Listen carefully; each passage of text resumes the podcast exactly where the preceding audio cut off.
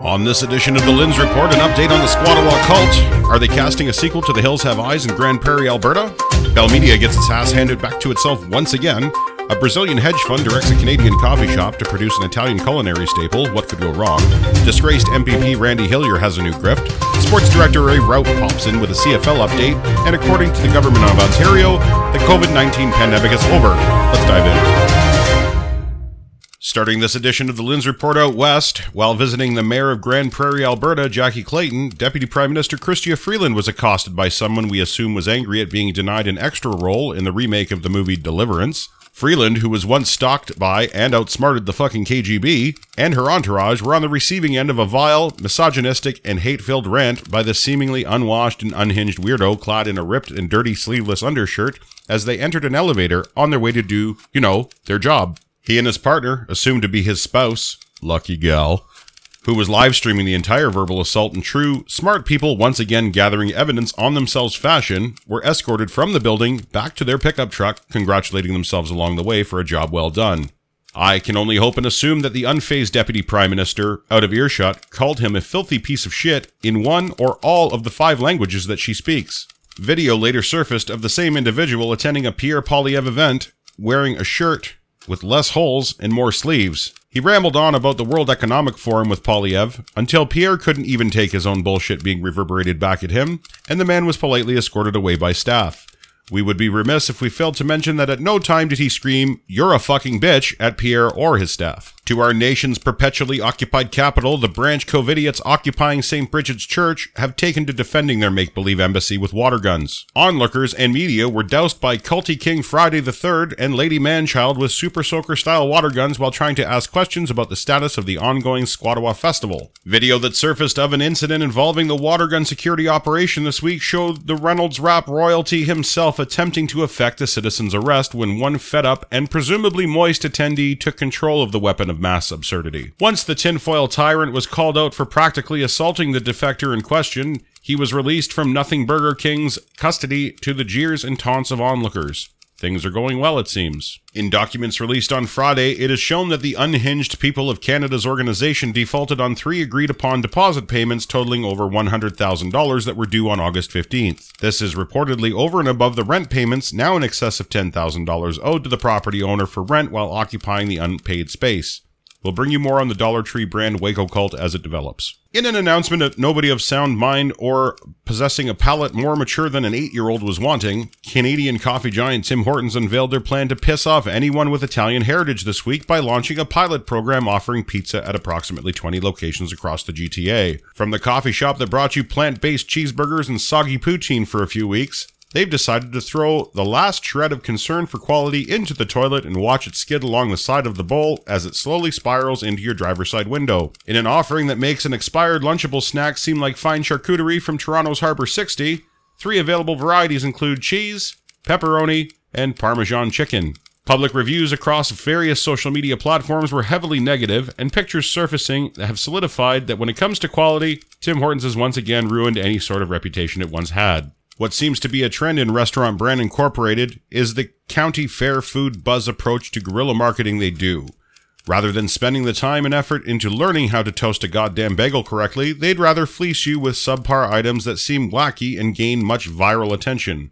Congratulations, Rubes. Welcome to being commercially duped in 2022. This is the Kids on the Escalator podcast. Woo! Here's CM and BD. Hey, it's Brent. Hey, I'm Chris. We're the hosts of the Kids on the Escalator podcast on the Dean Blundell Network. We talk about the coolest stuff in the universe, like comic books, like movies, like video games, sometimes even some wrestling. And things get a little out of hand. Currently, we're breaking down every single episode of the Book of Boba Fett, and it's pretty friggin' cool. Yes, it is. KidsOnTheEscalator.com, Dean Blundell Network. Good times. Rad dudes. Hey, it's Joel Williamson, host of that Nerd Dad podcast. Look, finding time for yourself is an important part of parenting. It allows us to be the best version of ourselves for our kids. So tune in every week to talk about parenting, pop culture, and politics. Whether you're an exhausted parent looking for a laugh or a stoned teenager who clicked on this by mistake, this is the podcast for you. You can find me on Spotify, Apple, Google, the Dean Blundell Network, or at thatnerddad.ca. And now for this week's listener story idea submission. Our story comes from Twitter friend Tracy Kent at Tracy Kent on Twitter. Former member of provincial parliament and RT News smoke show Randy Hillier has embarked on a new venture. Since deciding to leave public office after making a complete and total clown show of himself and his career, COVID conspiracy peddler and useful idiot to Vladimir Putin has opened Randy Hillier's Contracting and Consulting. Services that Randy pledges to provide include trying to circumvent zoning laws, crown land designations, and building permits. He's also advertising landscaping services, including snow plowing, grass cutting, and presumably more manure spreading. We wish Randy the same amount of success with his new venture as he had with his political career. And now over to sports with DeanBlundell.com sports director. Here's Ray Rauth. Well, Ryan, your Hamilton Tiger Cats jumped on a chartered school bus to Toronto and took on the Argonauts in front of a record crowd at BMO Field. The two dozen fans were sent home happy when the Argos defeated Hamilton 37 to 20. I did speak with one Ticat fan who said she was disappointed Hamilton lost, but she was just happy to attend the game. She also told me that it's difficult to find a quiet place to relax and knit without interruption, and CFL stadiums give her the peace and tranquility that she's looking for. Despite a disappointing loss, the night didn't end all that badly. As reported late last night, Eliza and George were caught in traffic on the way back to Hamilton due to construction on the QEW. Once the couple passed Trafalgar Road in Oakville, it was smooth sailing. After a quick stop for a half a dozen drinks in Hess Village, Eliza and George made it back safely to their Barton Street storefront apartment. With the victory, the Argonauts improved to 5 and 5 and have a stranglehold on top of the Eastern Conference, and that's not satire, that is 100% true. With 9 games remaining, that's right, 9 games, we are nowhere close to this CFL season being over. Ryan, back to you. That's some pretty exciting stuff, Ray. Thanks for that. I'm sure both fans are on the edge of their seat. This episode of the Lindz Report is brought to you by Old Randers Contracting and Conspiracy Theory Company. When you need the reliability and reputation of a 40 year old Russian tank to do a mediocre job, your first call should be to Old Randers. When you need a professional to help you blur the lines of legal reality, the former temporary assistant trailer park supervisor and his team will lead you into exciting and costly municipal zoning infractions and encroachment violations. Let their team guide you down the path of self destruction in the name of QAnon conspiracy today. Call now and mention the promo code Pancake Breakfast to receive two hours of incomprehensible conspiracy theory drivel from the operator who is standing by to take your call now. Don't delay. The limited schedule is based around court appearances and pending trial dates, and they are filling up fast.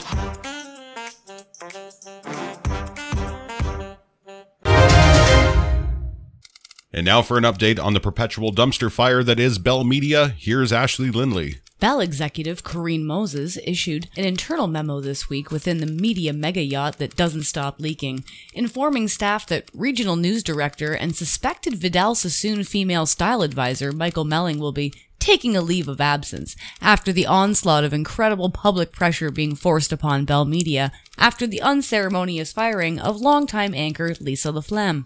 Over the last week, the world saw brand giants such as Unilever and Fight Me, I Dare You, best spicy chicken sandwich player in the fast food game, Wendy's, take very public action in response to Bell's decision to fire Lisa for reasons that included, um, checks notes, letting her hair go gray. In an incredibly feeble attempt to counter the righteous and incredibly noble stance these corporate moguls took, including a donation from Dove Canada in excess of $100,000 to Catalyst, a Canadian nonprofit committed to building workplaces that work for women. Bell Media commissioned a story this week to warn corporations about attaching themselves to social justice movements. I, for one, am incredibly happy that Bell is taking a stance against corporate overlords trying to make the world a better place. Great look, and right on brand for Bell. Wendy's iconic logo changing her hair to gray to support female ageism in the workplace is a step too far, according to the expert they convinced to attach their name to this astute piece of observational journalism. Never fold, only double down is the motto of progress, according to Bell Media. Thanks, Ashley. In an announcement that comes as no surprise, the only conglomerate of actual experts who don't do their own research in Facebook mom groups, the Ontario Science Table has officially announced they are being disbanded. As the Lindz Report told you last week, we're on our own here, folks. Uncle Dougie is ripping off the training wheels. He's taking you to the end of the dock at the Muskoka Cottage and pushing you in when it comes to fending off COVID 19. For those of you who have followed the provincial government's lead and forgotten what it is, COVID 19 is the primarily respiratory disease the entire world is still being crippled by, as we are still in what experts who don't know the guy, who knows a guy that went to school with a girl who used to groom the family dog, who has an uncle that had COVID and was just fine at the end of it, calling a pandemic. In true government fashion, the Ministry of Health loosely denies the table will be shut down, saying the work of the Science Advisory Table will continue. Au contraire, in a not so secret discussion floating around, the new Public Health Office head, Michael Sherar, told the table on August 18th that it would shut down September 6th. The Science Table's peerless pandemic dashboard would be eliminated, its access to data gone, its projects stranded. In its place, the PHO would establish a hand picked 15 person advisory group. Emphasis on hand picked with no formal scientific director, limited independence from the public health office or the chief medical officer of health, no ability to unilaterally choose topics of study, for instance, and far less clinical experience. These are all on the table of negotiation that we didn't even know was up for such a debate for the survival of the independent board of experts, volunteers, and quite frankly, heroes that have tried, mostly in vain, to keep you and I safe in the province of Ontario. It is understood that the removal of independence would be a deal breaker for the table, and everything is pointing toward an end. When told of the ministry's denial that they were being shut down, one science table member simply wrote back, Bullshit. No further negotiations are currently scheduled. There were surely ways to take strong contributions from this group and use them to serve the public as the pandemic evolves. This scenario, however, seems closer to arson. Sources say the Chief Medical Officer of Health, Dr. Kieran Moore, was often frustrated with former science table head Dr. Peter Jüni and his ubiquitous media presence, but Jüni has departed for a prestigious job at England's Oxford University. The province, which was resistant to public health measures and often seemed to not understand the basic dynamics of the pandemic, often considered the table an opposition force and now has a strong electoral mandate. The healthcare system and population needs to recover from the acute phase of the pandemic and the science table would have been in a position to point out the vulnerabilities in the system and weaknesses in a potential recovery plan. This would have been tremendously helpful, but would have put the government in an uncomfortable position. If you want to do your thing, or pretend everything is hunky dory as it currently is, you need to eliminate the science table, he said. In related news, as we approach the 2022 2023 school year in Ontario, boosters for 5 to 11 year olds were approved by Health Canada. If you would like to protect your child and your household against the inevitable 8th, ninth, whatever fucking wave we're about to encounter, line up and pound salt, as the Ontario Ministry of Health has kept the gate. See what I did there? And not approved the booster to allow you to protect your kids and immediate circle because COVID 19 is over in Ontario. Even though we have done nothing but get better at tracking, averaging, and accumulating data that would help us prevent more, we've lost 13 people per day this week due to COVID 19. Well, that's about all I can stomach for this week's edition of The Lindz Report, brought to you by the Dean Blundell Podcast Network. I'm your host, Ryan Lindley, wishing you a great week and a good night.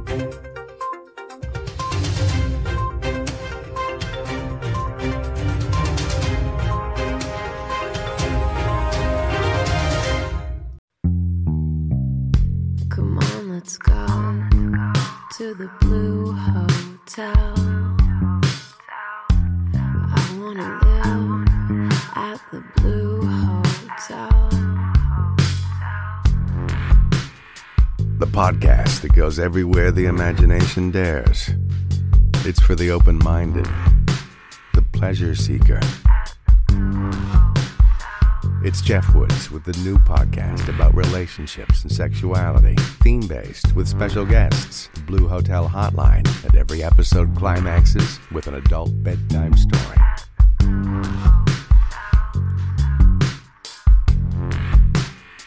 Get a room and listen in at the Blue Hotel. Begins Friday, September 23rd.